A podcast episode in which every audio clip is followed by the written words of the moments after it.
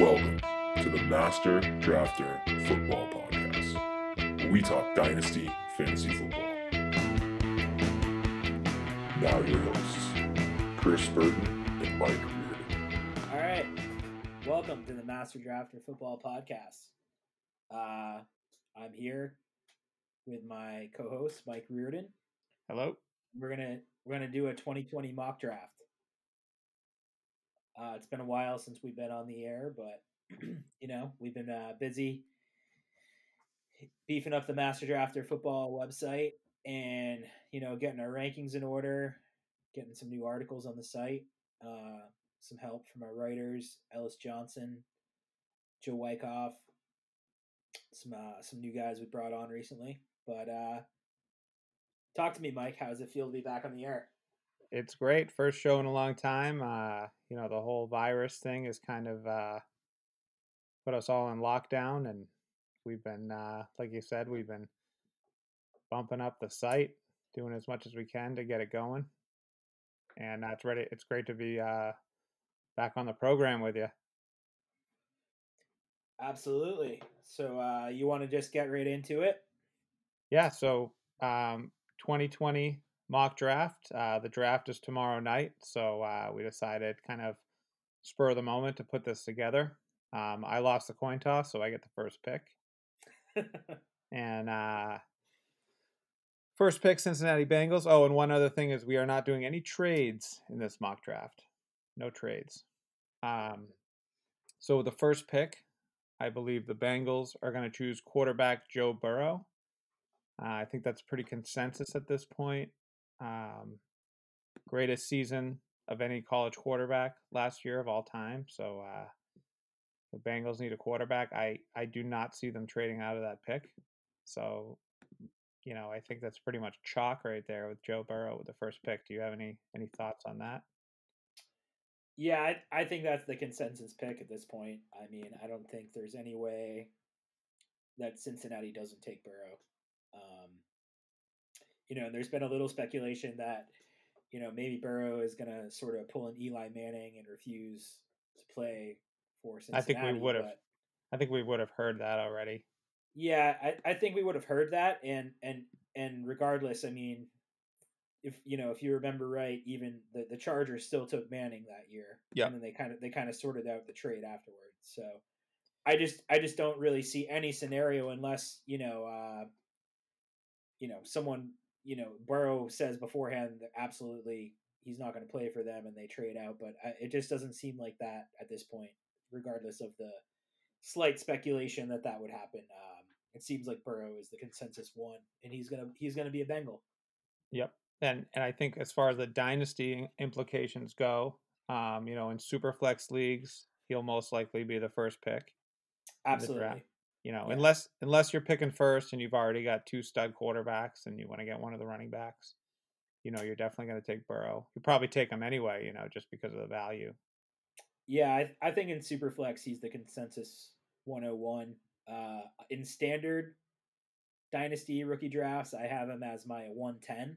He's right around there, yeah. Um, which you know, I, I I could see people taking him as early as like 107, but for me personally, a quarterback and you know in a single QB league, I'm, I'm probably waiting until the tenth pick to take Burrow. Right, and it's about need too. You know, when those you get into those later, you know, seven, eight, nine, ten.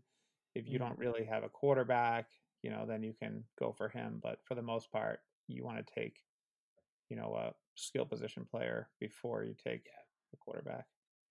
Yeah, I'm I'm taking Justin Jefferson over Burrow in standard leagues. Yeah, in, me too. In in, in dynasty rookie drafts. So, um, but you're not taking Justin Jefferson with a second pick, right? No, absolutely not. Uh, you know, but we're we're trying to offer a little dynasty perspective into this as well. Absolutely. So. Um, so with the second pick, the Washington Redskins uh, are going to take Chase Young. I don't think I don't think that would be much of a surprise at this point. He seems to be, you know, pretty much, you know, arguably the best player in this draft, even more so than Burrow. Um, but you know, based based on need, I think I think uh, with with Washington having taken Haskins last year, I think Young uh, that you know would be a great addition to that Ron Rivera new look Washington defense. So uh, there there has been some speculation that they trade out of that pick, but I think it's going to take a lot to sort of uh, you know tempt them out of out of taking Chase Young and adding them adding them to that already really you know explosive, scary defensive line in Washington. Yeah, I, I agree. I think that um, I, I don't think they're going to pass up on Chase Young. I don't. I think if you look at last year's draft with uh, with Bosa going to the 49ers and how quickly they were able to turn that team around, I think Ron Rivera, you know, he's he's got to take the you know the best the consensus best defensive player in the draft and um, you know he's he's a disruptor. He's you know he's powerful. He's going to go get after the quarterback. And you know they say after quarterback you know getting the pass rush is the next important thing. So i think that uh you know the position that the redskins are in right now especially like you said drafting haskins last year in the first round um, chase young's kind of a as close to a no-brainer as you can get um, yeah at that position and and when you're drafting at two and and you've sort of had you know the luck that the the redskins have had lately it's like Hmm. you know chase young is sort of as safe a pick as you can take Yep. you know without without the the you know the fan base sort of staging a mutiny right and, you know and even if he doesn't work out um, which i think he will but even if for some reason he didn't you know you can always look back and say well you know eh, you know Yeah. we, of course we were going to take chase young i mean it's not like they're it's different when you when you reach for somebody and then he doesn't work out you know then you can really get that's a job loser right there right and as far as idp goes i mean he's going to be you know in my opinion I, I think he'll be the first defensive end Yeah. you know for sure i th- i think young is arguably the number one idp this year Yeah. I uh, agree. in, in, in most leagues definitely um like bosa was last year Yeah.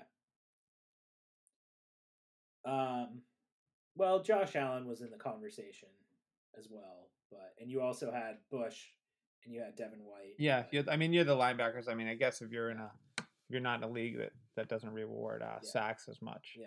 but uh, I think Bosa But- was pretty high up yeah. there. I mean, But anyway, anyway, we digress. But so on the clock with the third pick, you're the Lions. Who are you taking? on the clock. Well, on the on the uh, MasterDrafter.com site, I did a mock draft, and um, Reardon's 2020 NFL mock draft. Uh, with with a couple controversial uh, picks, and you could say my third pick here was a little controversial. Um, on that mock draft, I picked Derrick Brown. Um, I just saw him as that interior lineman, you know, best best interior lineman available. But I'm actually not going to take Derrick Brown in this mock draft. Um, I'm actually going to take Jeff Okudah, who a lot of people already have going to the Lions. Um, I thought about it, and the main, you know, it's two big needs for them that interior line and a cornerback. And I, I thought about it with the Lions, and I thought about Matt Patricia, and I thought about how much he, he wants to emulate Bill Belichick's defense. And, you know, if you can get that one stud cornerback, um, kind of like the Patriots have, uh, Hmm. what's his name? Stephen Gilmore. Uh, yeah, Stephon Gilmore. So if you can get a guy like Gil, like a Okudah or like a Gilmore and just have that one side locked down, you know, what the Patriots like to do is they like to put a lot of different guys on the line, on the defensive line, and kind of move guys in and out um, and then move them into different positions. And I feel like uh, as much as I think Derrick Brown would be a great fit for Detroit's defense and, and would, would be a great player there, I feel like Okudah is a guy, um, you know, you get that number one cornerback, and then, you know, you don't have to worry about that position for a long time, you know, um, as, as long as he works out as a player, which I think he will. And I think that, uh, you know, so so I'm gonna just say they're gonna take Jeff Okudah, um, and out of Ohio State, and they're just gonna roll roll with that, and um, and just get the number one corner off the board for the third pick.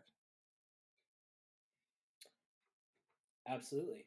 Uh, it makes sense. Um, I don't think it would be too much of a surprise if they took Okudah.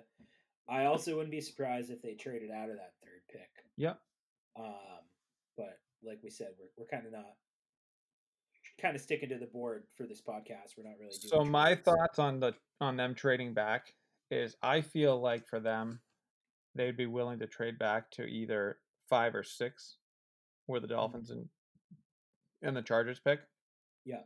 And I I feel like the Dolphins and Chargers are gonna just stay where they are, and I feel like Detroit's gonna try to move back to the five or the six because they can still get either Okudah or Derrick Brown if they do that, or or if they like another player try to get like you know maybe the Dolphins want to move up in front of the fourth spot in case they're worried about somebody moving into four, where the Giants are, or the Chargers trying to move up ahead of the Dolphins. But I think if they find out that both those teams don't want to move, they're not going to want to move further back down than that. So I think they're going to end up staying at three. right, And for this exercise, it doesn't matter anyway, but because we're not trading. But right. Um. So with the fourth pick, I have the Giants taking in that case. Uh, Jedrick Wills, I think, would be the next player off the board. Uh, I think the Giants have been searching for that, you know, key cog in their offensive line for a long time. Uh, you know, obviously they signed, um, uh, who was it? The guy from the Patriots. What was his name? Solder.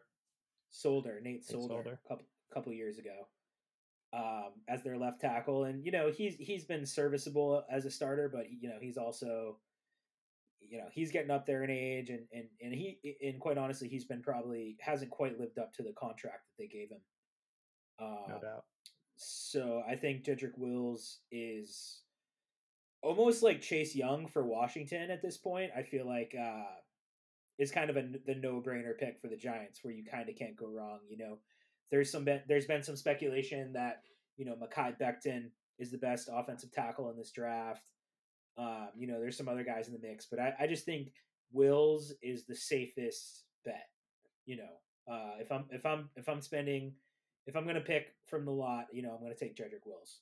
So Nice. And and like you were saying, like maybe not Wills, um, depending, um, but probably definitely a tackle at that Yeah. position. I mean, that's Yeah. their biggest need for sure. I actually had them taking Tristan Wirfs yeah, in my mock draft, but same thing, you know, just just kind of guessing what type of tackle that the Giants would pick because I Yeah. think I think you're right to pick a tackle there because Mm.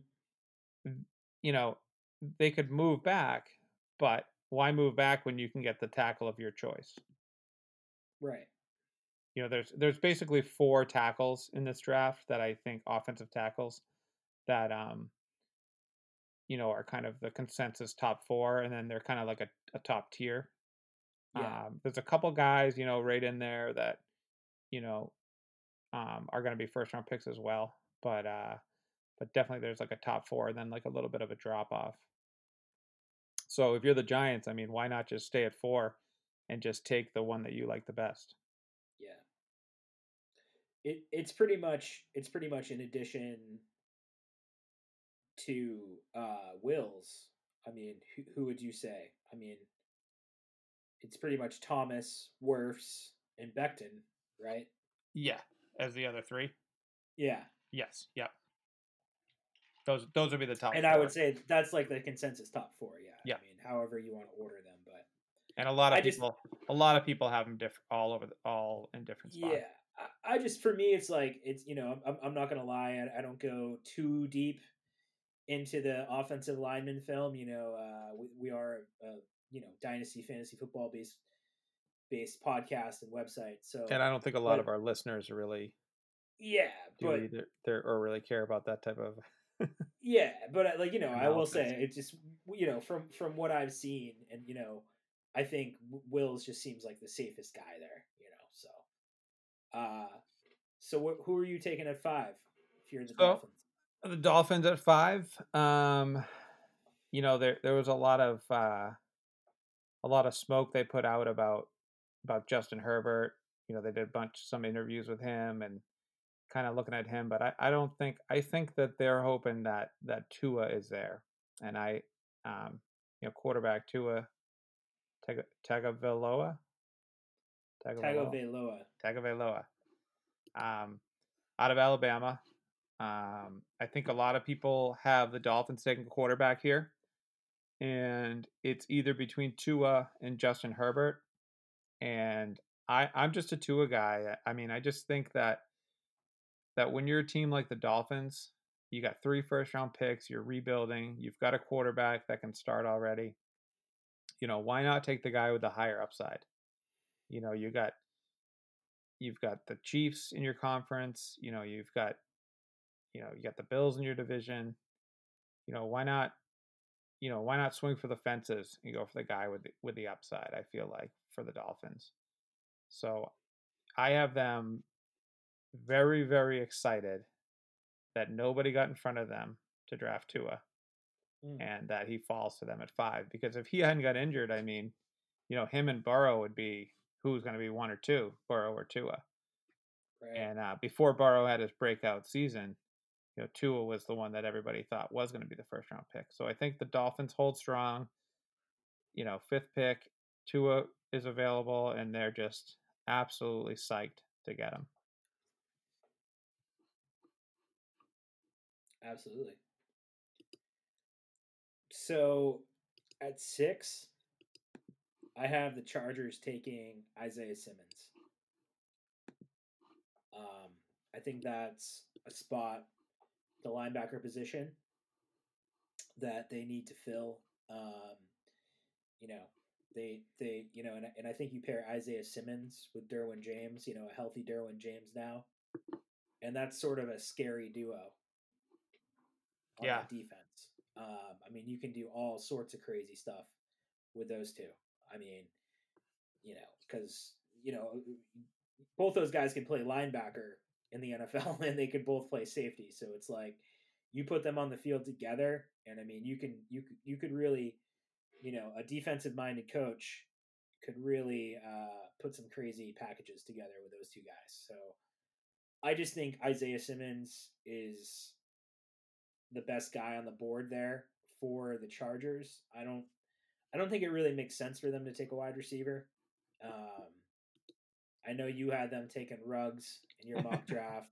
You took you That was my kinda took- controversial pick. yeah, you took some crap on uh on the social medias for that one, but which is fine. um, yeah, I mean, be- I, and, I, and I understand, and I understand that pick. Like, I, I got where you were coming from, but you know, if I if I'm picking, I'm taking Simmons. You know, at six personally. So And I think that with the Chargers, um, Gus Bradley is he their defensive coordinator? I believe.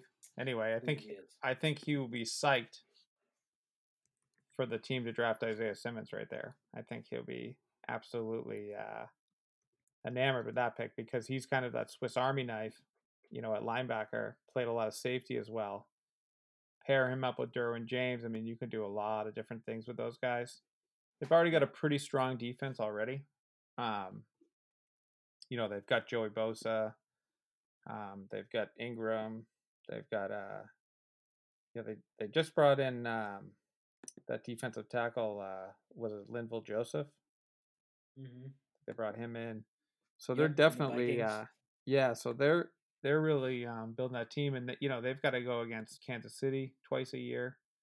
So why not on defense? I, I think that the Chargers at six is really really the first spot in the draft where they could go all over the place. I mean, I'm, I'm sure there's a lot of people right now surprised that you didn't pick quarterback. You know, a lot of people, a lot of Chargers fans, if they're listening, are saying like, "F you, man. yeah. We need just- a we need a quarterback." You know, now they could still get Cam Newton. You know, Yeah. Well, and that's the thing for me. I mean, six is just too high. You know, if if if we're assuming, uh, you know, the Dolphins take Tua, I just think six is too high to, to you know, it's it's a bit too of a too much of a knee jerk reaction to then just take go ahead and take Herbert at six. You know, I think I think you can wait on Herbert. Um, and Herbert's cooled off a little. Eh, yeah, I mean, he's he's kind of been pushed up some people's boards. I mean, some people are saying now that, that the Dolphins prefer Herbert to Tua. Yeah, well, he moved way up. I'm not sure I um, buy that. just about a little like about five days ago or something. I mean, Herbert was ahead of Tua, and everybody was all about Herbert going to the Dolphins and the Chargers taking Tua, which I mean, maybe that still happens, but I feel like he's cooled off a little bit. Um, you know, the Chargers they could go Herbert and they could, you know, Simmons is would definitely be a good fit there. Um, also, an offensive tackle would be another fit there.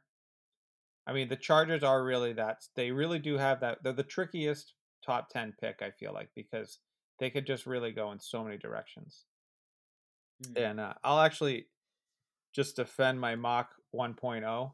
Um, I took Ruggs. I had the Chargers taking Ruggs. And um, the reason that I had them taking Ruggs is because, you know, now I wouldn't take Ruggs with a six pick. But um, one thing I know about the Chargers is, you know, they've got they play against the Chiefs in their division, and they're trying to compete right now. They've already said Tyrod Taylor's their quarterback. Now, you know, they could just be blowing smoke up our butts. I don't know. But, you know, sometimes when you've got to compete with a team like the Chiefs, you've got to compete with speed versus speed. And, you know, you've got a guy, Mike Williams, on the outside, and you've got Keenan Allen on the outside. Both those guys aren't the fastest wide receivers. And Keenan Allen really compares a lot to Jeudy with his, um, you know, being able to get open in space, being being a good route runner. And Williams compares to Lamb, but I, you know, obviously Lamb's a lot faster and a much better prospect than Williams. Um, but they're very similar in styles. So they've been looking for a speedy slot guy for a long time. They had uh, Travis Benjamin in there. Uh, they had Geremy Davis, you know, but they have really, really been trying to find that speed receiver um, to complement those two other receivers. And I just looked at it and I said, you know what? Maybe that's the shock of the draft. I mean, last year it was the Raiders passed on Josh Allen and they took Cleveland Ferrell, who was projected to go between 10 and 15. Um, the Giants took Daniel Jones at six when everybody was projecting him to go after Haskins and around like 15 to 20. You know, so Yeah. so every year there's going to be a surprise. There's going to be surprises in the draft, and my surprise was Ruggs going six to the uh, to the Chargers. So that's not in this draft, but that's in my my my mock 1.0 um, that came Right. out came out about five days ago. Um, Right. All right, so enough of that rant. Um, I have the Panthers, and uh, with the seventh pick, and I'm gonna have the Panthers taking. I'm gonna go with Derrick Brown out of Auburn, defensive lineman. I almost picked him to go to the Lions. Um, interior lineman, interior defensive tackle. Um, he's a pass rusher though. He's not just your run stuffing defensive lineman. Um, there's less defensive linemen in this year, the interior defensive lineman in the draft this year than there was last year. You know, last year you had Quinnen Williams and you had Ed Oliver, you had uh, Simmons and um, Giants. took- Dexter Lawrence. Dexter Lawrence, um, you know, Tillery. There was uh, Wilkins, the Dolphins took.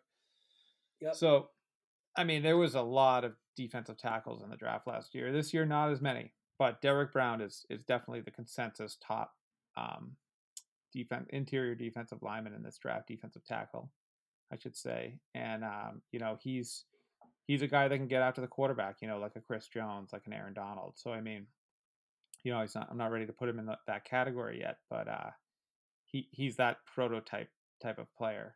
So uh, I have the Panthers with the seventh pick, taking defensive tackle Derrick Brown from Auburn. Fair enough.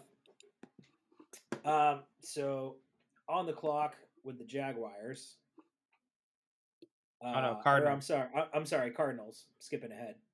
Uh, so with the eighth pick, the Cardinals, I'm taking uh, Mekhi Becton,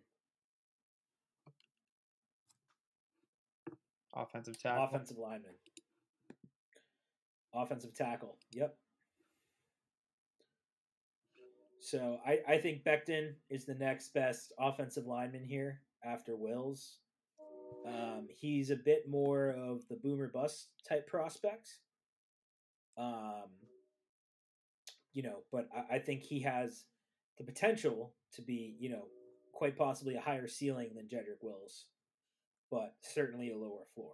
So that's that's sort of the scenario with those two prospects. And uh, you know, the word has been that Kyler Murray's been petitioning for the front office to go ahead and take CeeDee Lamb, you know, that he obviously played with back in Oklahoma. Um, but I just think I think the Cardinals, I think, you know, offensive tackle is much more of a need for them here than wide receiver, especially after trading, you know, after the Hopkins trade went down. So any thoughts on that?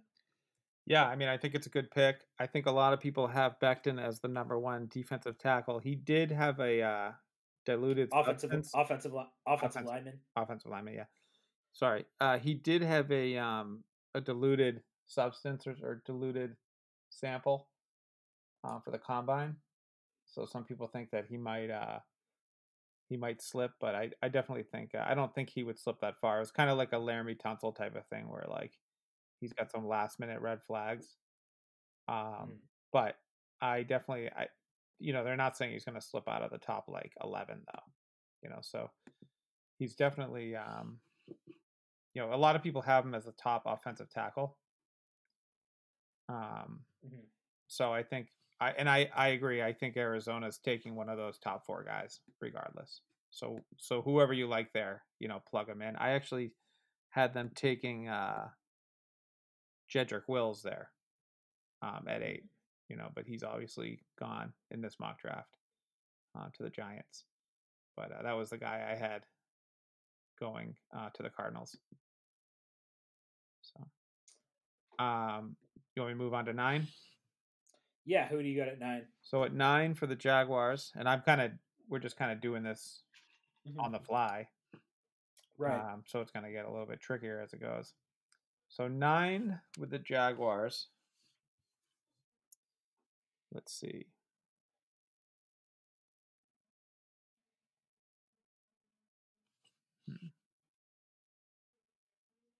In my mock draft, I have the Jaguars moving back. Mm.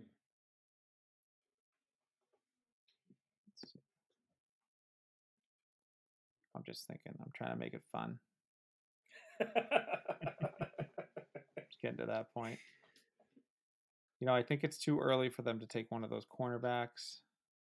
I mean, do you think they go wide receiver here? I, I'm tempted to have them take a take a wide receiver. I'm tempted to put a wide receiver here. I'm also tempted to put another one of those uh, offensive tackles here as well. Yeah, yeah. Um, what is what is their offensive line situation? I mean, they they definitely they could definitely use an offensive lineman. Um, but they they have that pick. They have another first round pick as well. So it's sort of, you know, what's the priority here? Um, you know, maybe you do maybe you do go. I, I- think you go Wirfs if you do. I'm going Wirfs over Thomas. Wirfs was the guy I was thinking. It was either going to be Wirfs or Lamb or CeeDee Lamb. Yeah, yeah. But I'm gonna go. I'm gonna go with Wirfs. I'm gonna I'm gonna go with them. Um, focusing on the the trenches. Right. You know, they're rebuilding. When you rebuild, you know, you focus on the trenches uh, first, for the most part, and kind of build out.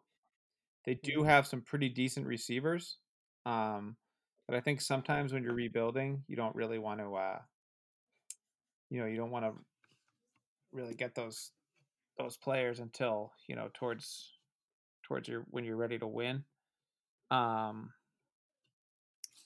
I don't know though, because Lamb Lamb would be pretty awesome to put. You know, give Minshew some weapons. I do not have them taking a quarterback. I know some people might say, "Why don't you have them take Herbert here?" I do not have them doing. No, I- I think I think the franchise, you know, I, I think I think the Jacksonville franchise legitimately wants to give Minshew a shot, um, and see see if he's the guy, and it just makes so much sense for them to do that because it's it's just you build the team around him, you know, and we and we've talked about it a lot off the air with the Jags and Minshew. It's like you build the team around him, and then you know, it's kind of sink or swim for Minshew. And then best case scenario, he's the guy. Worst case scenario, you've built this great team around him, and then and then all you got to do is plug in the quarterback. So it's sort of, you know, I don't see any any way they draft a quarterback here. You know, Yeah, I'm I'm with you on that one. I I- think one scenario that would be interesting for the Jags is if they decide to trade Fournette and they draft either Jonathan Taylor, who's you know who's kind of the guy I've been pounding the table for since you know Yeah. way back when, since you know December, and uh, or you know or maybe they go D'Andre Swift. I think I think Jonathan Taylor, quite honestly, would be an upgrade from Leonard Fournette for them. You know what You I'm gonna do? Sort of a similar style runner. I'm gonna switch it up. I'm gonna go with CeeDee Lamb. I'm gonna go. I'm gonna go. I'm gonna go with the Jaguars. I'm gonna go with the Jaguars saying, you know what? There's some elite wide receivers in this draft. Let's take the first one off the board. yeah. Let's take CeeDee Lamb. You know, it could be Jeudy, you know, depending on what they like. I personally I think CeeDee Lamb um, would be the guy I would take here. Um, you know, give give Minshew a weapon. You know, you got CeeDee Lamb on one side. You got uh what's the other guy? I'm always forgetting players' names. Their other receiver. DJ Chark. Yeah, you got Chark on the other side. You know, let's let's go CeeDee Lamb out of Oklahoma. The guy's a Okay. beast. The guy's a beast. You know, you know the- they're not going to be able. I mean, they can get a receiver at twenty. Um, receiver's not the hugest need for them, but but why not? Why not put a, a big weapon out there for them? You know, while they're in the spot to get one now, they might as well grab one. Um, so we're gonna go CeeDee Lamb at nine for the Jaguars. Let's have a little fun.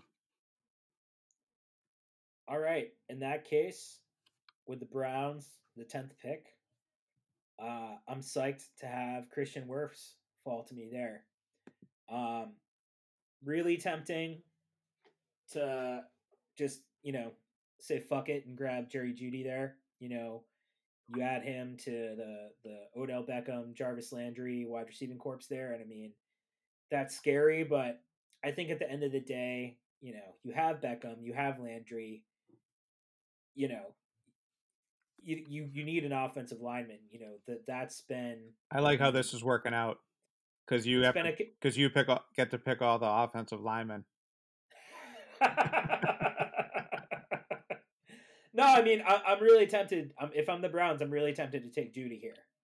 You know, um, or maybe even Ruggs. I mean, you, you, you pair Ruggs with with Beckham and you, you and and Landry. You sort of have the you know Landry in the slot and Beckham and Ruggs on the outside, or Jeudy. I mean, that's scary, but I just think offensive line is such a need for the Browns right now, and you know they need to protect Baker Mayfield.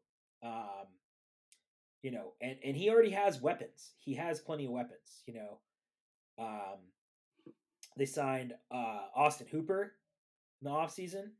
so I mean, you know, I I think uh, I think the Browns go off offensive line here. So I think it makes sense. I think I think that's uh, that's where they need to go. So that's the top ten. mhm. Um, do you want to just you want to go over the top ten real quick, and y- you want to just, or do you want us to each go over our own picks and just sure, sure, uh, sure. Let's. Why don't we just go do like a quick back and forth? So Okay.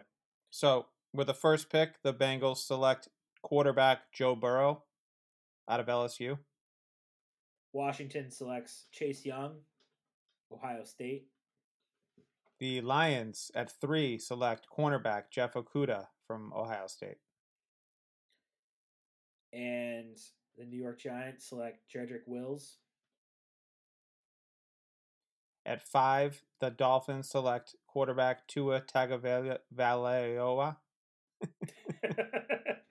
Tagovailoa. Tagovailoa. At five. Uh, LA Chargers, I think, are going to take Isaiah Simmons at six.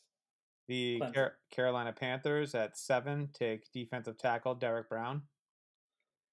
At eight, the Arizona Cardinals take Mekhi Becton, Georgia. At nine, the Jag the Jacksonville Jaguars take wide receiver CeeDee Lamb. And at 10, I got Cleveland taking Tristan Wirfs. All right. So 11, on to 11. On to 11. The Jets. Um, so the Jets could easily take the round out um, those those four wide receivers. I mean, four offensive tackles and take Andrew Thomas. But I am going to have them take wide receiver Jerry Jeudy. Okay. Um, I think that they really need a weapon on offense. They they did sign um, the guy from T- Perriman, Rashad Perriman, and uh, they have Crowder, and they've got uh, running back. They've got Le'Veon Bell, but I think Jeudy would go there and be the best receiver on the team, number one receiver for them, and um, you know it's like they. I think it's between really offensive tackle and wide receiver at this point, um, either to protect Sam Darnold or to give Sam Darnold a weapon. And I'm going to choose to give him a weapon because if you look at this draft, it's a deep wide receiver draft. But if you've got a chance at one of those top, um, those top three guys, um, Lamb, Jeudy, and Ruggs, it's like if you're, you know, if, if you're thinking about getting a receiver early on in the draft, and you have a chance to get one, I think you you really gotta you really gotta take it. So I think that's what the Jets do. I agree. And I mean, and they they really uh, invested in their offensive line in the offseason in free agency. So, you know, they signed a ton of guys uh, on the offensive line.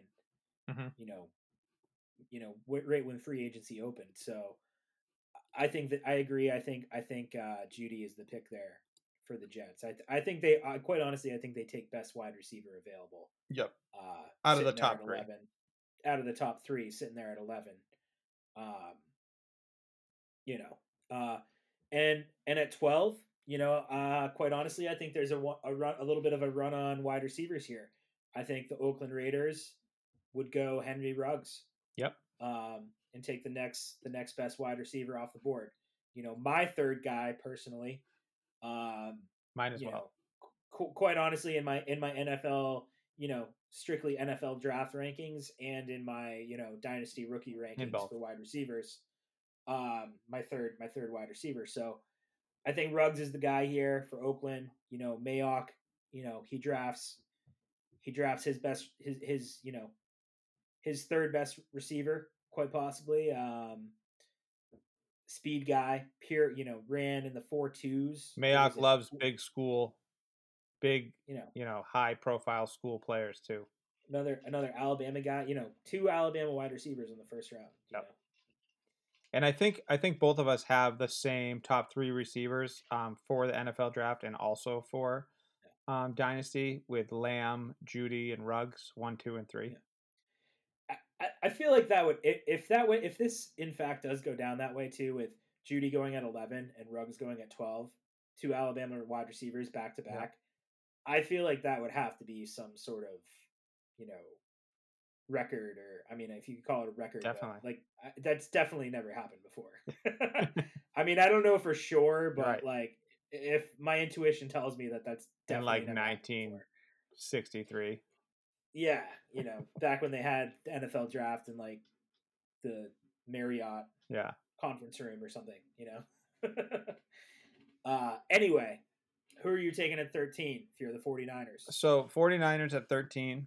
Um, you know, they they like those three wide receivers, um, but they don't really want to reach for one at this point. Um, to get this pick, they they uh, they traded DeForest Buckner to the Colts. That's how they got the 13th pick. And um, you know, maybe they're thinking about replacing him. So same as in my um, is in my mock 1.0. Um, I have them taking defensive tackle Javon Kinlaw out of South Carolina. I think that um, I think that after Derrick Brown, Kinlaw is the is the next interior defensive lineman. Um, and I think there's a little bit of a drop off after that. I mean, there's definitely some some good players with Blacklock, um, a couple other guys on the inside that you know that could be first round picks, but I think that Kinlaw is a guy that you know, right around this area is where he's going to go. And the 49ers, they have a they've got a hole there to replace. Um, and Kinlaw, I think, would be the perfect fit for them at uh, at that spot Right on. at 13. Any thoughts on Kinlaw? No, I, I think that makes a ton of sense. Like you said, they they traded away Buckner. Um, they go ahead and draft the defensive tackle here, and you know, I think if that's the case, it's almost a matter of you know just sort of a salary cap thing for them. You Yep. know, trading away Buckner, and then they get you know a rookie defensive tackle. You know, for locked in for five years at least. You know, on a relatively cheap rookie deal. It makes sense, you know, for John Lynch and Kyle Shanahan to you know, in terms of salary cap in the Mhm. modern NFL, you know, it's a smart move. Um, so I think that makes a lot of sense. You know, I guess they they had money um, for basically for Armstead or for Buckner. Buckner wanted more money, which you know he was totally entitled to, and they decided they would just pay Armstead and um, defensive end and trade trade Buckner. And I mean, it was a, a kind of a smart move on them. I mean, I mean, I guess trading away one of the best defensive tackles in the league. I don't know if that's the smartest move, but but for them, if they can get if they can you know trade him away before they give him a huge contract and and pick up a guy like Kinlaw, um, that's been moving up boards, quite frankly. Um, if they can grab a guy like that and plug him in, um, you know, yeah, he's not going to be Buckner, but I mean, it's definitely they've already got a good defensive line, so I think it would be a smart move for them to be able to to be able to if they could pull that off.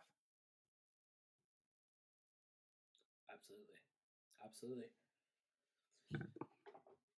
So at 14, I'm going to go with Andrew Thomas out of Georgia. Uh, I think the Bucks.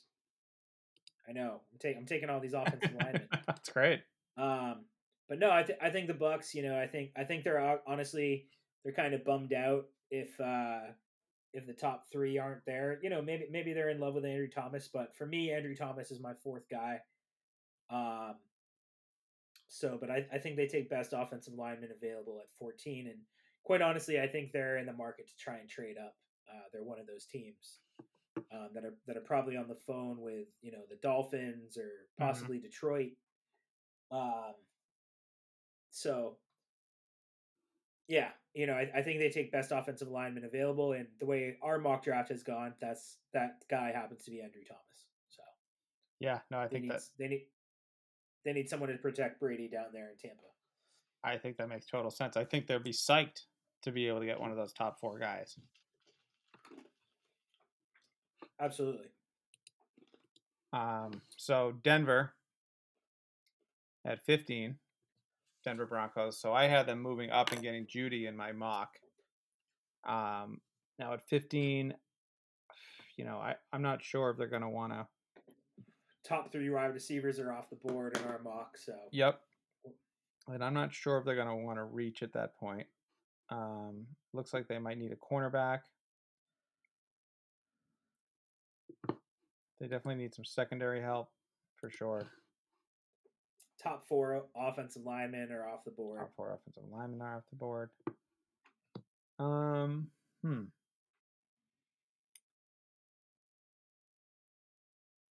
You, you want to know you want to know what I'm doing if I'm Denver right here? What are you doing? If I'm if I'm John Elway, I'm I'm calling in my pick. I'm hop, I'm hopping on the Zoom machine, and I'm saying, "Give me Jonathan Taylor, Jonathan Taylor. running back, Wisconsin, the best running back in the 2020 NFL Draft." Mark my words, ladies and gentlemen.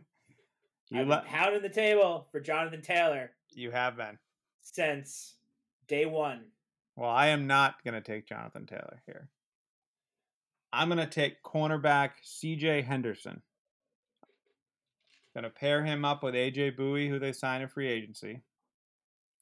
And I'm going to get the second best cornerback in the draft out of Florida CJ Henderson. And that's my pick. There you go. Your thoughts? No, I, I think that makes sense. I mean, they do they do need a cornerback, but I don't know, man. I'm just telling you. I I feel like Denver is going to take a running back there.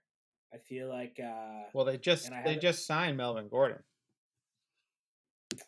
They did, they did, but I mean, I just think that you have Jonathan Taylor there, and you pair him with Gordon, and it's just you know Yeah, I don't I don't think they go I don't think they go that route. I I actually I um I was thinking about taking Justin Jefferson there. mm, That's what I was thinking about taking. You know, I you know more about the receivers. I could see them taking like a guy like Shenault or something, you know, like one of those Yeah. somebody to kind of um complement Sutton. I almost feel like Jefferson's too similar to to Sutton to Courtland Sutton. Um, you know, I, I know that you know most offensive coordinators like to have kind of like different types of receivers. See, I feel like Jefferson is a bit more of like a route runner Yeah, Then you know. But I yeah, just anyhow, I- mean, I just feel like- Henderson Henderson makes sense at fifteen. I feel like Yeah. Jefferson's a little bit of a reach there, and I just Yeah. feel like uh, you know Henderson's honestly there's there's a little bit of a drop off after Henderson after Okudah and Henderson. A lot of people have Henderson very close to Okudah. Yeah. Um, so I feel like if Denver can't move out of the spot and if they can't get one of those receivers, I think Henderson's a good fit there. Yeah, certainly. This this we're in the part of the draft now where we're probably going to have more disagreements because it's like of the Right. players that are you know a lot of the main you know top tier players are gone. Right, right. So that's the fun part. This is this is yeah, this is where it starts getting sketchier. Um. So anyway, I, at sixteen, if I'm the Falcons now uh, on the clock, I think I would go Patrick Queen, linebacker out of LSU. Um, you know, he's my second best linebacker after Isaiah Simmons this year in my rankings. So I think I think that's a big need for Atlanta. Um, you know, obviously they have Deion Jones there, you know, who's kind of battled injury. Um, but you know, e- even if Jones is healthy, I think they can use another guy in that linebacking corpse, and I, I think Patrick Queen is is a pretty blue chip pick here. You know, um, kind of looking at the other guys on the board, tempted to go maybe you know Yatu Yetur Gross Matos out of Penn State, defensive defensive end kind of edge guy. Uh, I don't I don't really think Atlanta, you know, they just signed Gurley. I don't think they really need a running back or a wide receiver. Um, I don't know. I, I just think Patrick Queen is the pick here. Yeah, that makes sense. I would have taken uh, Chaisson Chase on, also from LSU. K'Lavon Chaisson. Yeah. He's more of an edge guy. Yeah. He's more of an edge guy. That's and and they have they did um sign Fowler. So they do have one guy on the outside, but they do do struggle a little bit on the pass rush. I see I mean Queen's a great fit. He's smaller. He's a more rangy linebacker. Um he's he's kind of similar to who they have with Deion Jones. Hmm. Um but you know, that seems like the type of linebackers that they like. So I mean I could see that as a fit. I mean they do need they do need help on the edge and they do need help at linebacker. So I mean, either one of those picks. Yeah, and and Chaisson, I could t- I could totally see being a, an, an alternative to Queen there. So Um, who you got? at- Who you got at seventeen? If you're the Cowboys. so at this stage, you know, I could definitely go safety here. Um, but I really feel like the Cowboys really want to beef up um, their outside pass rush. I, I feel like uh, DeMarcus Lawrence was a little bit of um, a little bit of a dis- disappointment last year, and um, after he got after he got the big contract. Yep. And then they don't have Robert Quinn anymore, right? No, he went to Chicago, I believe. Okay. Yeah. And so Robert Quinn really stepped up. And the Cowboys are a mess in the secondary.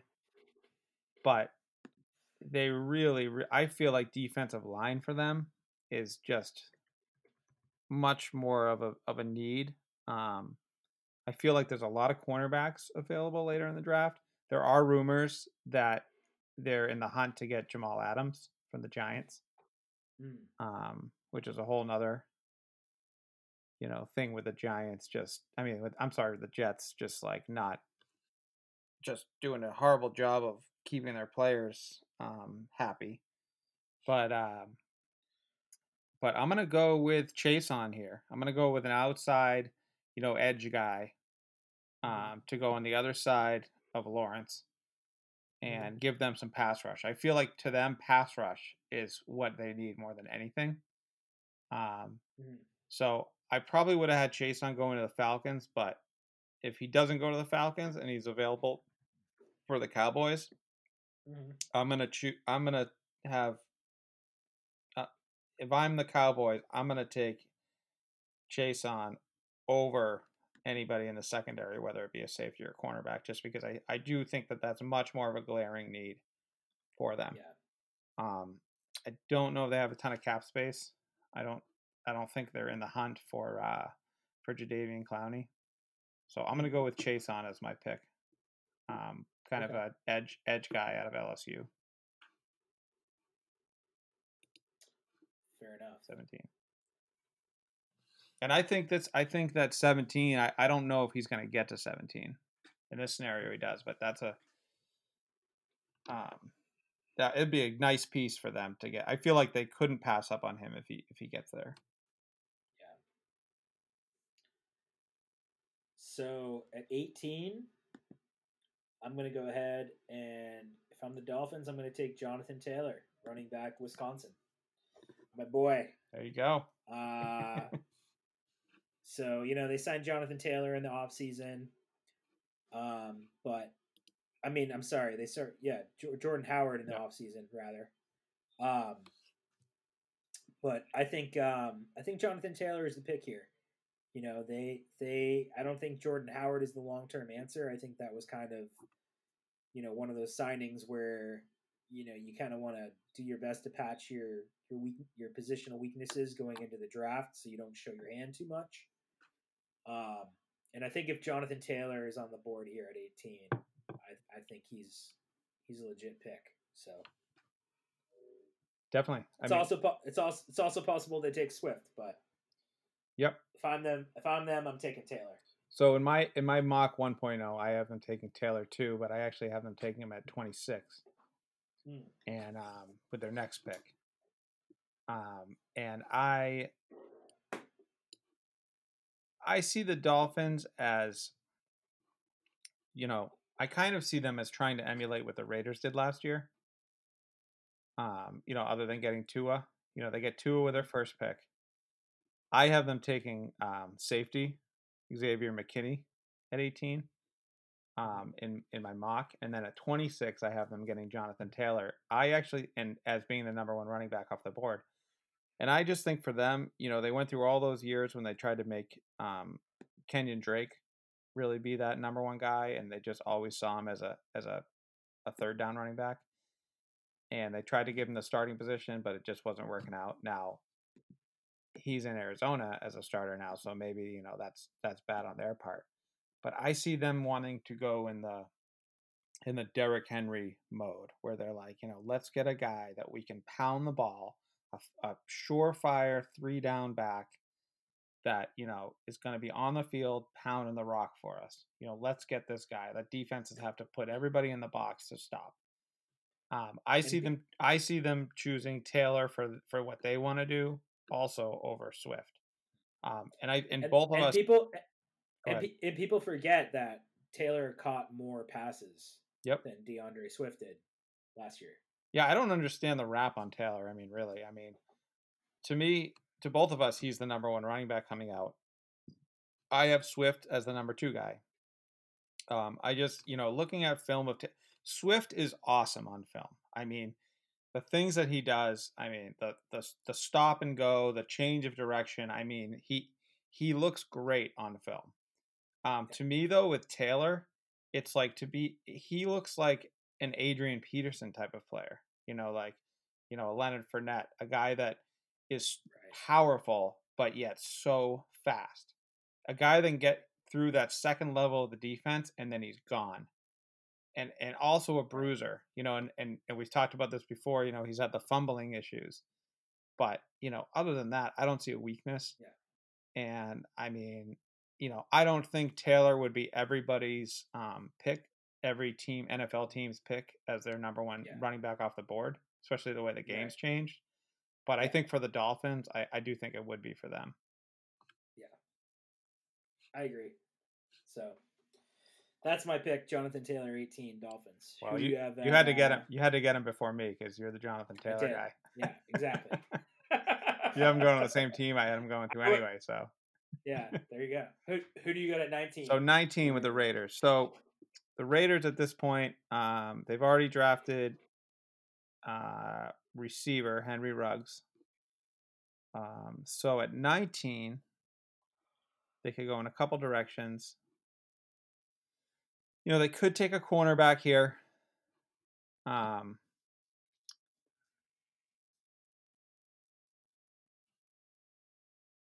let's see. There's some good, you know, you know what? I'm gonna take. I'm gonna. I like to take. Sorry, I'm I'm. I'm gonna go with a cornerback, and I'm gonna go with Trevon Diggs for the Raiders. I'm gonna make this a specific pick for them. Um, pair him up with Trayvon Mullen, who they drafted last year. And I think that I think that for the for the Raiders, they like the big school guys. Um, so they pair up. So Trevon Diggs, he's his brother is Stefon Diggs, correct? They're brothers. Uh, I believe so. They're definitely related. I believe they're brothers. So Trevon Diggs, Stefon Diggs' brother, uh, receiver for the Buffalo Bills. Um, he's kind of slipped in some mocks. He's kind of uh, he was a first round pick. He's kind of been slipping out a little bit, but um, he's from Alabama. Mhm. They already drafted an Alabama receiver. They drafted an Alabama safety last year. I'm gonna go with them getting Trevon Diggs, cornerback out of Alabama with the 19th pick. And um, you know, I think he has potential to be a number one corner in the league. And Trayvon Mullen, who they drafted last year out of Clemson, he also, I mean, he be, kind of became their number one. So I think those two guys on the side right there, you got Johnathan Abram in the middle. They picked up some Mhm. other safeties in the offseason. Um, that's my pick, Trevon Diggs. Okay. That's a good pick. Um, at 20, I think if I'm the Jags, I'm going to go Yetur Gross Matos, uh, defensive end out of Penn State. So he's a bit of a project guy, but he's kind of um, he's kind of one of those guys who just kind of uh, you know, bit of a freak athlete.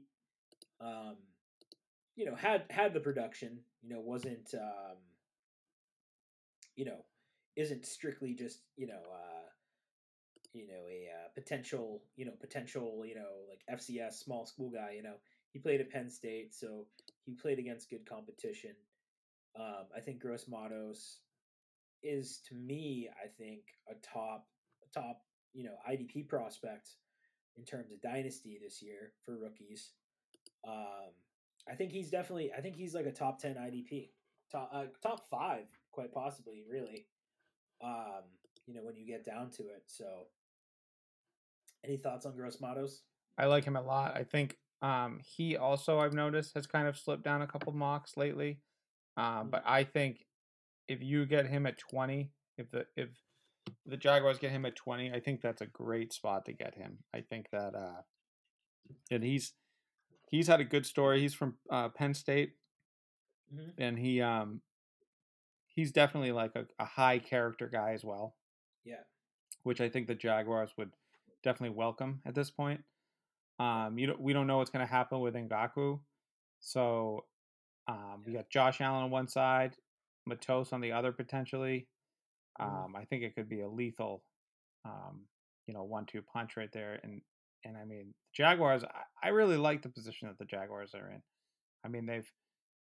I know they're rebuilding, but I like Minshew and I love Josh Allen.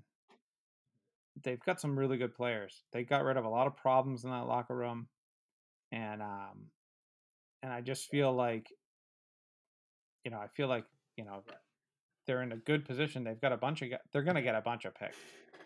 And they're and they're Jags Jags Jags are also kind of known for taking Penn State players. I mean, yeah, they took uh, Paul Posluszny years and years ago, who was uh, out of Penn State, who played for them. You know, was a linebacker. You know, solid IDP asset in the NFL for you know better part of a decade. So I think Gross Matos is a solid pick here at twenty, and you know he kind of reminds me, you know, sort of the like just you know prototypical size speed sort of prospect as um maybe not quite the production uh, coming out of college, but he reminds me a bit of Julius Peppers. Um, you know, and even Montez Sweat coming out last year. Um, you know, he he he kind of fits that mold to some extent. You know, maybe not quite that cal- caliber of prospect, but you know, I think I think he's uh, approaching that. So. Yeah, absolutely. And I, I think for them, if if they end up with CeeDee Lamb and with nine and and Matos at, at twenty, I think that's definitely like a nice haul for two first round yeah. picks. So let's go over our our 11 through 20. Um, I'll start at, you know, real quick. We went one Burrow, two Chase Young, three Jeff Okudah, four Jedrick Wills, five Tua, six Isaiah Simmons, seven Derek, Derrick Brown, eight Mekhi Becton, nine CeeDee Lamb, 10 Tristan Wirfs. So at 11, I chose the Jets taking wide receiver Jerry Jeudy at 11. Oakland takes Henry Ruggs. San Francisco takes defensive tackle Javon Kinlaw. Tampa takes Andrew Thomas, offensive lineman. Broncos take cornerback CJ Henderson. Atlanta takes linebacker Patrick Queen. Dallas takes edge rusher K'Lavon Chaisson. K- K'Lavon Chaisson. K'Lavon Chaisson. and uh, Miami takes running back Jonathan Taylor out of Wisconsin. The Raiders at 19 take cornerback Trevon Diggs. And at 20, the Jacksonville Jaguars take Yetur Gross Matos out of Penn State. Who who are the Eagles taking at 21? The Eagles are taking wide receiver Justin Jefferson. Good pick. I like it. I have him in my mock going 19 to the Raiders. But in this scenario, the Raiders already got they already got Henry Ruggs, so Justin Jefferson is still available at 21.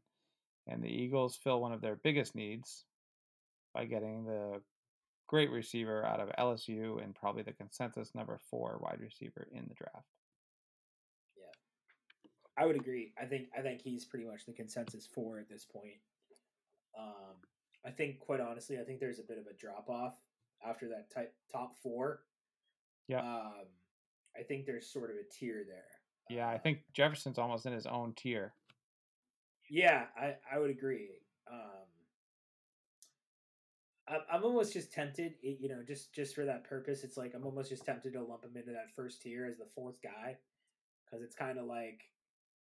But I, I hear what you're saying. It's almost like a, the you know the top three of Lamb, Jeudy Ruggs is like a tier one, and then, you know, uh, Jefferson is like a tier of his own at tier two, and then you know you kind of have the Mims, the Aiyuks, the Shenaults, um, those guys, Reagor, Reagor, the tier the tier three. But I'm almost tempted to just to just lump Jefferson in with with the back end of that tier one. You know what I mean? You're just like, you're just being lazy.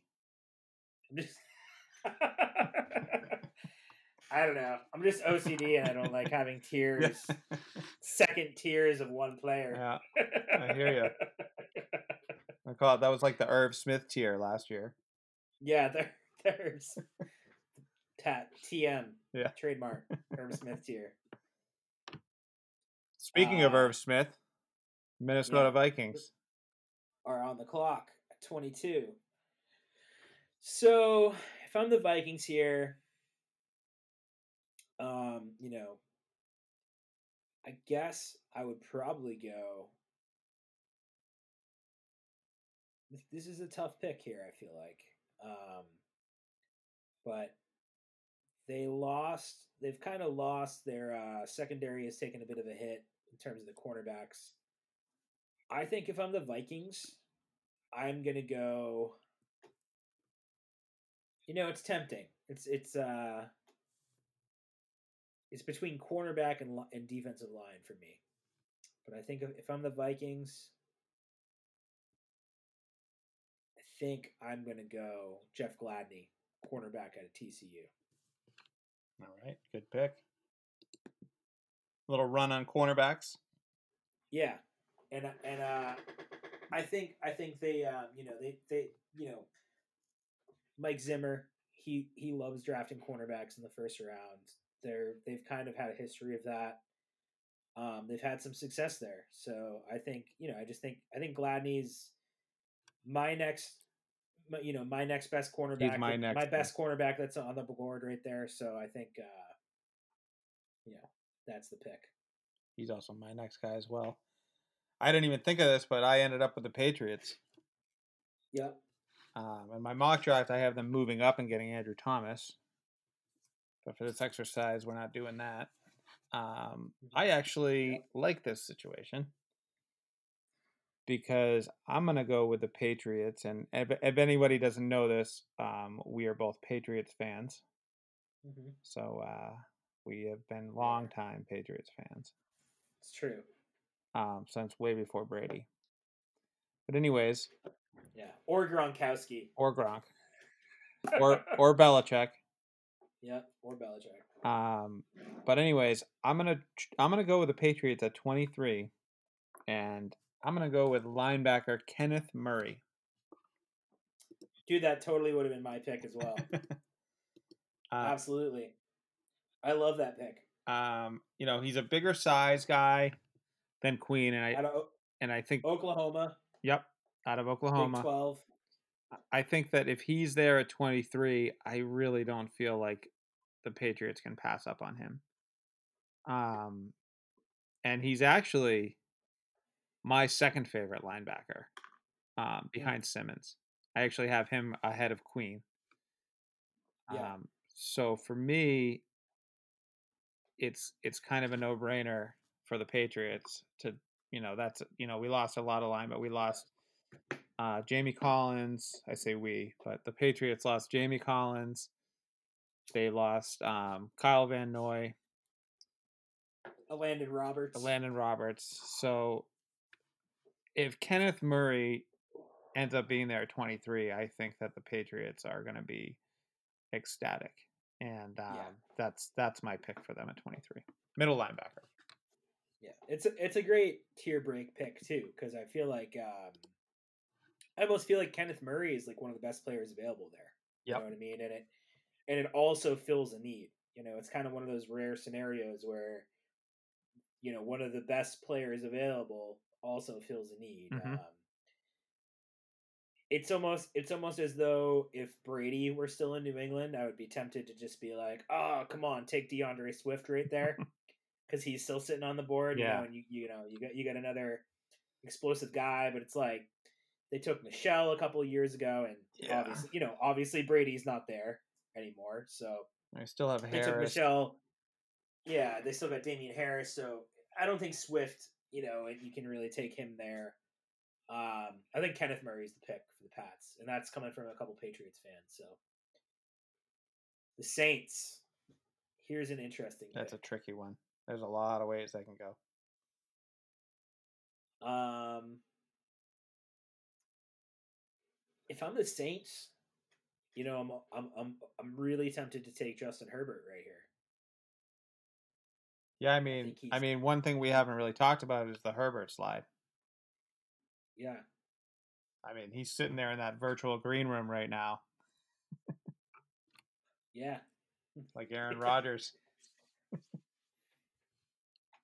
it's it's almost like it's between him or uh Jalen Reagor or like or like Xavier McKinney for me. Because I feel like safety is like a real need for for the Saints. It is. It is. Um, well, they lost Vonn Bell. Yeah. Um, and they've got Chauncey Gardner Jones, hmm who is good, but he's kind of more of a free safety. And he's also kind of a hybrid guy. Where he can play in the box, but he can also play nickel corner, nickel nickel safety. You you know who I'm gonna take here if I'm the Saints? I think uh I think Sean Payton in that front office. I think they continue to invest in their defensive line. Uh, you know, they traded up in the first round a couple years ago to select who was that? Remind me who they selected? Oh, uh, Davenport. Davenport, Marcus Davenport. That's right. Uh, I think they can tr- continue to build on that defensive line. They take Ross Blacklock here, defensive lineman out of T- TCU, Good pick. which uh, I think you know at, at 24, I think that that might be a bit of a surprise to some people that he even. It's a bit of a surprise to me, Yeah. but So he's he's definitely the next guy. You know, as far as interior defensive linemen go. And I think I think if the Patriots pass on Murray, I think there's a real argument they take Murray there. I have Mur- him. I have them taking Murray in in my mock draft. Yeah. So I mean, I think I think Blacklock is just kind of the next guy. It feels it feels a bit of a need for them. Um, you know that interior. I think Blacklock's a bit more of an interior guy. So I feel like I would have taken Jordan Love there. Jordan Love, yeah. A lot of people, a lot of people have the Saints taking Yeah. Jordan Love there, but but that's it's sort of like, are we are we really gonna you know project Jordan Love going ahead of Herbert? You know what I mean? Right. That's that's why I'm almost tempted to have them take Herbert. I just see. it's I just and and Herbert would would work well as well. I I just feel like for me, like I and I think for, for you know for a lot of people, like you said, have projected. I think that Love would be a good fit because he's a good guy that that you would want to really have in your system that you wouldn't really want to throw out there. Um, I think people see Herbert more as like more ready to play, and uh, Yeah. Love more as like a guy that you want to kind of have sit. You know, kind of like, you know, I don't want to compare him to Patrick Mahomes, but kind of like when you have when you draft Patrick Mahomes and you have him sit behind Alex Smith for a year, it's like right. you could draft a Jordan Love type of player and have him sit behind Drew Brees. But it's just it's just sort of like for me, it's like why would you draft Jordan Love when you can draft a better prospect True. to sit behind Drew Brees? You know, True. And, and I mean that's that's a real thing that could happen is is the Saints draft Justin Herbert at 24. It's that's sort of uh it's sort of a Saints decision. Like you know, do you play for this year or do you play you know for the that's that's a real decision to be made for them. So, or are you taking at 25 if you're the Vikings? Well, I'll also say one more thing about that is it's also a value. Yeah. It's also a value thing. You know, if you if you Right. feel like the value, you know, and as, if you're if you're in dynasty like we are, and and the and the listeners, you know, you know how value works. I mean, it's an important part. And like, uh, do they value? You know, do they value one of those quarterbacks as somebody that would be, you know, that they can't pass up on? You know, that would be another reason. Anyway, 25 for the Vikings. So the Vikings drafted uh, Garrett Bradbury last year, who is a center slash guard, and he really struggled. And that's a they're really trying to work on there more so than wide receiver, which they'll have to address at some point in the draft. That interior line is still they really need a lot of work on that, and they really want to run the ball with Dalvin Cook um, and Mattison, and they really want to be able to establish that run game. Mike Zimmer does. And I have them taking the the top interior lineman, uh, Cesar Ruiz from Michigan. Yep. Um, I just feel like the Vikings, they, you know, they want to they'll want to put another guy in there to really bolster that line and have more flexibility. You know, two players that can play center, two players that can play guard. You know, whoever wins that job as a starting center gets it. The other guy gets pushed to guard, um, and kind of bring in competition. Um, Yeah. they just they're just really struggling. I mean, they could take a tackle here too. I mean, there's still Joshua Jones available, um, and Austin Jackson, but I think they're going to go interior. I think they really they're going to get the top interior lineman in the draft. Um, I mean, they did the same thing last year and it didn't work out, but I think they're going to do it again this year, and just take the guy that uh, can really, really bolster that line because that's a big part of what they're trying to do on offense. Um, so my pick is Cesar Ruiz, offensive um, guard slash center for the Vikings at 25. That's a good pick. I like it. Um, I think for the Dolphins 26, I think they have a big hole to fill at safety. Mhm. So I think they take the best safety in this class, in my opinion, Xavier McKinney out of Alabama. Yeah, absolutely. Um, so in in my mock draft, you basically have them getting the same three players, just in a different order. Mm. Um, you know, I have them taking Tua, and then I have them taking Xavier McKinney with their next pick, and then I have them taking Jonathan Taylor at 26. So it's they get the same players, just in a different order. Mm. Yeah. I, I honestly didn't even realize that No, I know, I know you didn't. off the top of my head. so that's funny. That's funny. For the listeners out there, that's funny. And I mean, we're doing this totally off the cuff. I mean, we haven't like Right. together. We haven't talked about who we're picking or anything. So I mean, this is just we're just throwing all this out here at once. Right. Who uh where where would you take Xavier McKinney like right now uh in terms of IDP? Where would you place him? Just for IDP guys. I mean, probably right outside the top ten, to be honest with you. yeah. Um, you know, I I tend to to rank rookies higher. Um, if people have Yeah. seen my rankings, you know, my all the IDP rankings on the site are mine. So if you've gone on there and you if you've seen my rankings, then you'll probably notice that I tend to go with youth. Um, it's just I'm just talk I'm talking in terms of like overall rookie IDP. Oh, rookie. Where you put McKinney. rookie Yeah, yeah, yeah. IDP overall. Um, Yeah. probably probably Like yeah. six. Yeah, probably around six. Yeah, right around there. Because I'm not going to put any cornerbacks ahead of him. Not even Okudah. Right. Um, you know, It's kind of like it's kind of like you got like for IDPs this year. It's like, you know, in terms of dynasty fantasy football, it's like you got Young and Simmons. you got Young and You Simmons, got Murray and Queen. You got Murray and Queen, and then it's like you got Chase you on Gross Matos, Mottos. Yeah, right, right around Chase there. on. Yeah, I think I think he's right up there. Definitely. I mean, you know, it's just like Johnathan Abram. You know, like same thing last year. Mm. Same type of same type of deal. Yeah.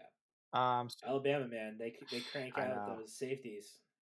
So Seahawks at 27. Yep. All right, so Seahawks, you know, they didn't sign Clowney. They really have a hole at defensive end. Um, they could have taken if McKinney fell to them. They'd probably have a hard time not taking him. Now, I could take Epenesa, AJ Epenesa from Iowa, who Espinesa. Espinesa, Ep, Mhm. Epenesa. There's no S in there. S, I think it's Espinesa, right? Espinesa. Well, there's no S in the. It's E P. Epenesa. Epine- Ep, Epenesa. Epenesa. Epenesa. So, and and uh, forgive me for not knowing the names, but No. I could take Epenesa. I could take Epenesa from Iowa, who has really been kind of sliding lately. Um, I'm gonna actually pass up on him, and I'm gonna go. And the Seahawks do this regularly. They constantly try to try to shock everybody with their first. They've had a very questionable first round picks lately. Um, but I'm gonna actually go with Marlon Davidson, um, defensive end out of Auburn, who's re- Okay. who's really been kind of moving up people's boards. Um, I'm just, you know, I'm going Seahawks biggest need. You know, they're not going to draft Herbert, obviously. Um, Right. I just think, you know, they get they could still bring Clowney back, but this gives them a lot more leverage because now there's not Mhm. such a hole there. Um, you know, and there's a lot. There's still some good offensive tackles on the board. You know, but I'm gonna have them go with the defensive lineman Yeah. and um, yeah, Marlon Davidson. That's my pick for the for the Seahawks. It's a good pick. I like it. Uh, and and Davidson's kind of a guy that can play. You know, he can play Yep. inside and out. Yeah. You know, so he he's got some versatility to his game. So uh, I like that pick for the Seahawks. Um, so Ravens at twenty eight. I'm gonna go D'Andre Swift. I think I think they give Lamar Jackson another weapon. Uh, scoop up Swift at the end of the first round. I think Taylor and I think Swift are both uh, first round caliber running backs, and I think he would be a great addition to the Ravens offense. Yep, I would probably go a linebacker here. Um, but yeah, I mean, if they're if they want to, I mean, if they see Swift as a guy that you know as the number one running back in this draft, like a lot of people do. Now, how do you feel that? How do you feel that fit is for um, for dynasty leagues? Because you know, obviously they they have Mark Ingram there already. Uh, you know, I think I think they have Mark Ingram there already, but I think Swift would actually pair quite well Yeah. with Mark Ingram because you know he can catch the ball. You know, I mean, we saw Kamara, you know, emerge in New True, Orleans yeah. when when he when he had Mark Ingram there, and Swift, quite honestly, is is sort of a Kamara plus prospect coming out of college. So I don't think it's out of and and the type of offense they run. I mean, I think Swift could be, you know, like a Kamara plus. I mean, now that I think rookie- about it, rookie year. Now that I think about it, it, it it honestly like it makes more sense because you know you you start out with Ingram as that number one running back, and Swift kind of you bring him in kind of slowly. Eventually, he's going to take over that job. But Ingram, you know, he's he's on his way out anyways, uh, a couple more years, but he'll probably. I could foresee like Ingram being the top rusher to start the season, and by the end of the season, Swift being like getting just as many carries, if not more, and them really complementing each other. And they are trying to build a speed on offense. I mean, they drafted Brown last year, Lamar Jackson, you know, bringing in Swift. I mean, they brought in Justice Hill last year, who, who, uh, you know, he, he was okay, but they didn't really, you know, for whatever reasons, he didn't get into the offense as, as much as a lot of people thought he would. Um, this would definitely hurt Hill's stock for sure. Um, if if they, if I, think it would. I, I think it would and it wouldn't because, um, I mean, yes and no. Because I mean, quite honestly, I don't think Justice Hill is the long term Right. answer in Baltimore. But if you have Hill on your roster, on your dynasty roster, it's, Yeah. you might not be too excited. About yeah, it's it's not the greatest sign, yeah, for sure. But I mean, I think so. Here's the thing with Mark Ingram. I mean, uh, Mark Ingram, this he's under contract for 2020 and for 2021. Um, I don't think there's any way, you know, looking at the financials, that they cut him in 2020. But in 2021, um, they could save five million against the cap, and and only have basically, uh, you know, 1.33 million in dead cap. So they basically save themselves, you know, over a little over four million dollars in, in cap space, um, or a little less than four million dollars in cap space rather, um, by cutting Ingram in tw- in the going into the 2021 season. Yeah. So if they draft if they draft Swift here, you know, they he kind of learns under Ingram for a year.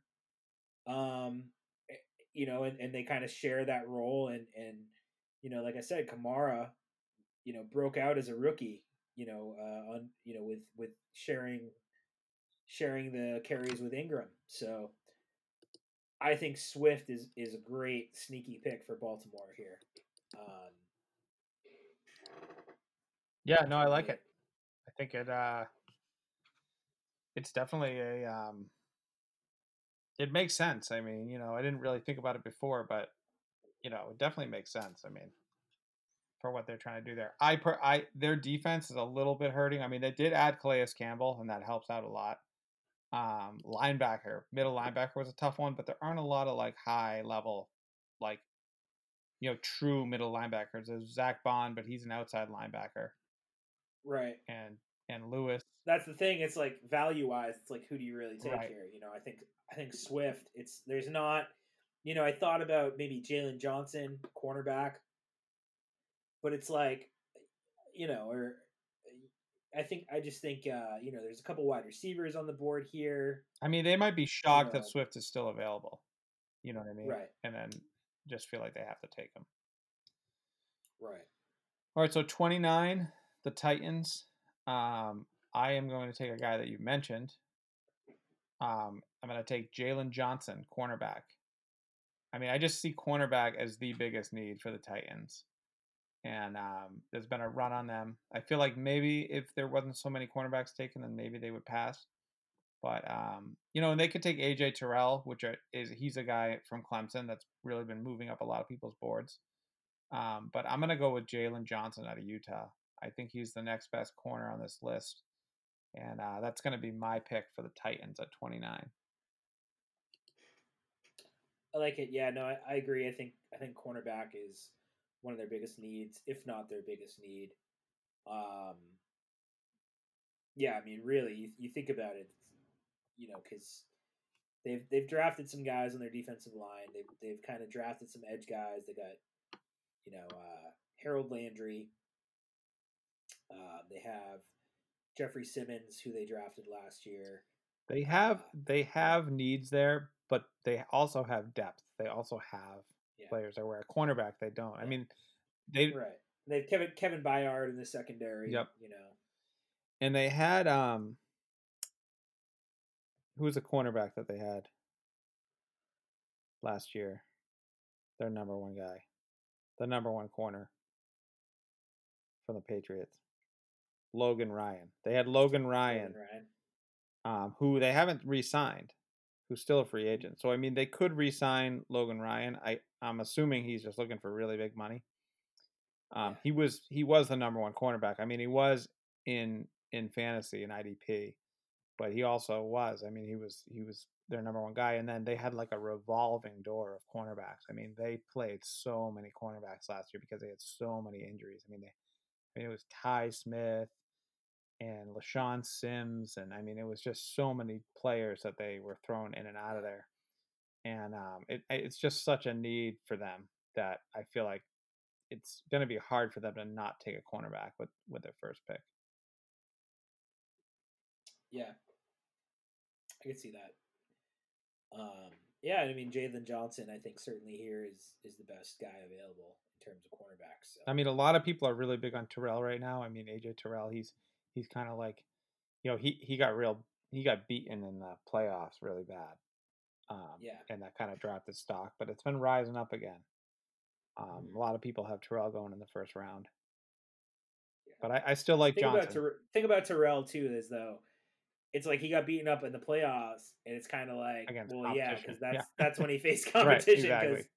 I mean, the guys he was facing in the ACC, let's face it, you know, uh, it's it's not the same Yeah. level of competition of uh, the guys he was facing in the college football playoffs. So, um, you know, that's you know, I think I think that's a legitimate, you know, you know, and we kind of we've kind of talked about the podcast before about sort of these these sort of like nicks and knocks on these prospects that like you kind of shrug off and you're like, it's like Jonathan Taylor. One of the arguments against him, it's like, you know, the whole like uh too much tread tread again tread off the tires sort of argument. It's like because he ran for so many yards. It's like, you know, we were joking around ab- about it on the phone the other day. It's like, yeah, he he was good. Right. He was really good in college. Right. He put up crazy numbers So they gave him the ball. because he's a really good running back. It's like what you know, but I I think the thing with and also and also with him too. I mean, if you look at a lot of his his film, a lot of those are like a lot of his yards are breaking off, you know, huge runs. right, exactly, like seventy yard runs, exactly. So you know, going back to Terrell, I think I think the argument with Terrell is I think that that is more of a legitimate argument that I that I actually entertain because you know he wasn't going against necessarily elite competition in the ACC week in and week out, whereas you know once he got into the into the college football playoff and he you know he was you know going against you know guys you know quite honestly that are coming into the NFL you know that are going to be drafted alongside him this year he struggled. So I think that's telling, and I think I think that is a legitimate detriment to his draft stock. So I, I would go Jaylon Johnson. Anyway, at thirty, if I'm the Packers, I would take Jalen Reagor, wide receiver out of TCU, who I think is the best wide receiver on the board at this point in the draft. I do as well. And I think uh, I think the Packers, you know, they have other needs, but I, I think value wise, it's it. This is a deep wide receiver draft. You know, uh, you know, a lot. We've been talking about it. I've been talking about it for a long time. You know, obviously we haven't done the podcast in a while, but you know, you know, we've I've been writing about it. I've been you know saying in my rankings, saying on Twitter, Reddit, all that stuff that this is a deep wide receiver class. Oh, and yeah. I, I think Reagor, I think Reagor is a first round talent. Um, I agree. He's he's the uh, these the five receivers that we have in the first round right now are the five receivers that I have in my mock. Yeah. So I, I'm I'm with And you I- on that. And I think I think for the for the Packers, I think for them, I you know I I think they draft offense. I think they draft either an offensive la- So I would probably take an offensive tackle here because there's a couple good ones on the board. Um, but wide receiver would be the other thing because I think, you know, they've really got to show Aaron Rodgers that they're trying to help him. And whether you're drafting a tackle right now or a wide receiver, you're either giving him a weapon or you're protecting him. I mean, that just shows, you know, that, you know, all right, we're all in this together. We're doing this. We're getting you help. You know, because he needs Right. help. It's like he's got Davante Adams. You know, Aaron Jones had a great year, but he's got not much after that. So I mean, either one of those picks I think would be a good. I think I think Reagor is a huge huge boost to that wide receiver room. Like immediately, I think I just think the Packers drafting Reagor there is the pick that makes their team like the most amount of better immediately. Yeah. you know what I mean? Like I just think drafting Reagor like that's that's the pick. Yeah. You know, uh Well, I have Reagor going to the to the Vikings at 20, Mm. 25 in my draft, so I have him even going earlier in your in your in your 1.0 in mock draft. yeah. Who do you got going? I don't have a 49ers at 2.0, 31? so Yeah. well, not yet. yeah, anyway. not yet. I probably won't though. This will probably be it. I don't think I have time for that. I, I, I like my my 1.0. You know, there's a couple things I might change. You know, and I, I I went a little off the board with some things, but I'm happy with it. I mean, I'm not. Yeah. You know, there's a, a lot of the I like a lot of the ideas in it, so I'm gonna stick with it. Um, so 49ers at 31, man, that's a tough one. Yeah. In my mock, I have them uh, trading out, and I have the Colts coming back in and getting Jordan Love. And I think Mhm. you know one of the knocks on this mock draft that I think that people will have is the fact that we still don't have Herbert or Jordan Love going. yeah. Um, and part of that is because we don't do we're not doing trades. I think that yeah. definitely if we were doing trades, this is where teams would come in to get those quarterbacks to get that extra year on the you know that five year contract, Right. um, Right. or just to get them because they know someone's going to get them you know the next day with the first pick in the draft, so they got to get them now. Right. It's actually being the thirty first and the thirty second pick in the draft has actually become one of the more you know, coveted spots. coveted spots because teams are trying to trade back in at the end of that draft. You know, so Yeah, just just just because the contract, Because because that. because that fifth year that fifth year option. and not only the contracts, but the fact that the draft is the first round in one day now, and then the second round in the next day. Just the fact that, like, you know, just the flow, because it's like if you give it twenty, all you know, thirty-two teams, you know, or thirty-one teams, twenty-four hours Mhm. to to decide what they're gonna do it, for the next day of the draft, they might decide to take the guy that you want. So you go in and you get to the end of that first round, and you you're able to get the guy that you want before someone else decides that they want him. You know, because it's all like you- these team these. You got to be kind of paranoid, you know. You got to be thinking, you know, you you got one of those top picks in the second round. You got to be thinking to yourself, like, man, like someone's gonna change their mind and take the guy that I've been liking for two weeks. You know, you got to Yeah. be kind of paranoid to be in that situation. But in this situation, I think so. The 49ers, they don't have another pick till the fifth round. So if they use their first pick on a player and they get to 31, I, I guarantee you, I mean, they have to be trading out of this pick. They've got no picks till the fifth round. Um, so in this exercise, like we've said before, that is not that is not going to happen. Um, so they almost have to take a wide receiver here. And I'm just I'm gonna go out on a limb. I'm I'm not gonna go real deep with the receivers. I'm gonna go a little bit more chalk. And I'm gonna take Tee Higgins. I'm not a Tee Mm. Higgins fan. Um, in fact, Clemson receivers are kind of been a bust. But I'm going to go with the 49ers trying to take a a lanky, you know. well, DeAndre Hopkins was out of Clemson. Yeah, I know, but since then, you know, Yeah. I see Sammy Sammy Watkins. I see Sammy Watkins as a disappointment, and I, you know, just because of where he was drafted. Um, if he was a late first round pick, maybe not, but he was like the fourth pick in the draft or something. And then uh, Mike Williams was a top ten pick.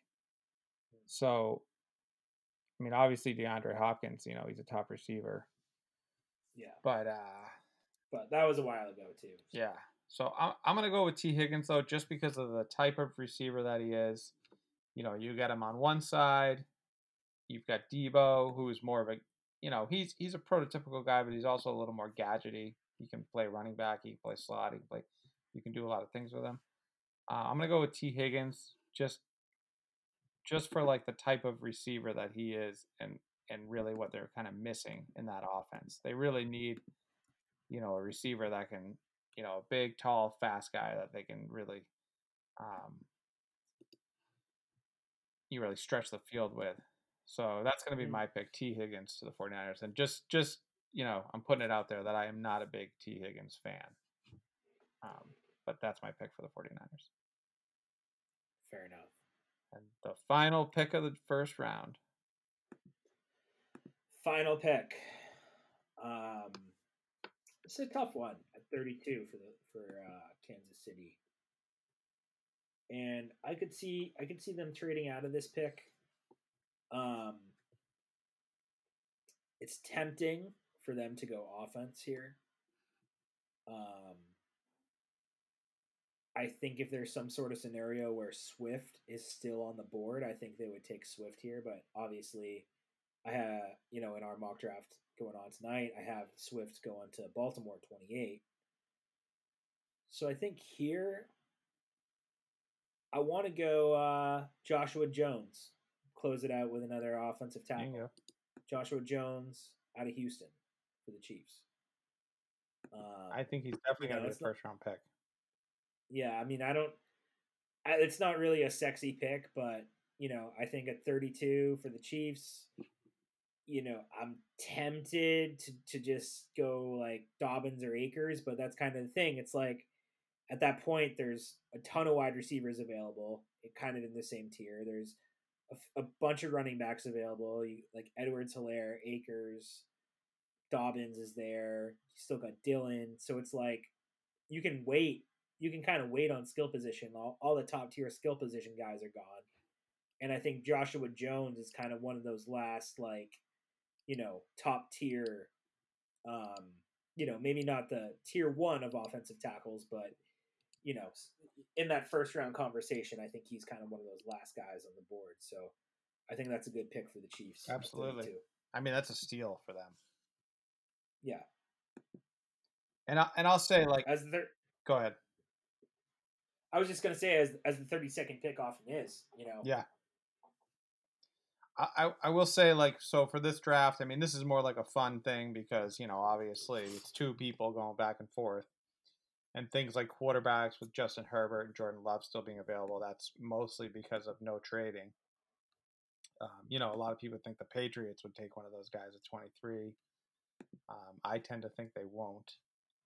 Um, but I mean, if Justin Herbert's there, I mean, I could see that being a pick for them, um, or even potentially Jordan Love. So you know, this isn't really like exactly what we think will happen in the draft. This is just two people making back-to-back picks. Yeah.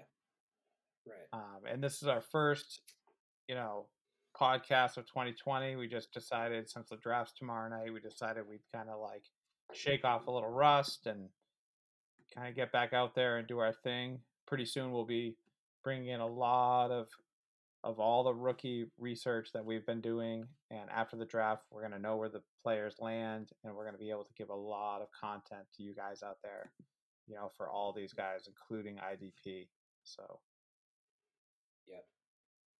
A lot of uh lot happening behind the scenes of master drafter football so yeah stay tuned for and sure. if you want to why don't you talk a little bit about some of the things that um are available on master drafter so film, uh, film so yeah we so we got uh yeah we got we got rankings we got rookie rankings we got dynasty rankings um we got Devy rankings all broken down by position you know with overall rankings with overall superflex rankings idp rankings so you know tons of rankings. Um we got the film room that breaks down everything you know we got we got college game film of prospects from 2020 2021 2022 all you know all different positions um constantly adding more game film to the film room. We got the the draft breakdown which is you know breaks down each year's draft pick by pick in uh, different you know sort of sequences team by team. Um and we have a whole bunch of articles that uh, we got a great team of writers that are constantly pumping out articles um, to help you win your fantasy football league, you know, and uh, hopefully build a dynasty. So and I think we have the deepest rankings. I would agree, especially IDP. I would agree. I would agree. I mean, we're a little biased, but I, I think we have the deepest rankings that make sense. Um, and so for this for this podcast too, you know, maybe we'll post these picks up, you know, as well. So while you're listening to it, you can look at the picks. Yeah, absolutely. So I believe we have that capability. Yeah, we have the technology. Any uh, closing remarks? Um, no, this was fun. It's good to get back out here and uh, you know be able to um, get back on a podcast, and I'm excited about I think the site's been coming along great. I'm really excited about it, and I can't wait to um, do some more podcasts and talk about some of these rookies and and you know me, I like to go real deep, so I can't wait till I you know I'll have some more articles out there with some real deep grabs for those really deep leagues. And um, yeah, I'm I'm really excited about 2020, and I hope you know I hope there's a season for sure. yeah, absolutely, absolutely. Uh, stay safe, everybody out there. Uh, we know it's a crazy time, but you know, hopefully, this uh, podcast, you know, gives you a little break from all this COVID COVID nineteen madness. Um, so, all right, thanks for listening. Take care. Bye.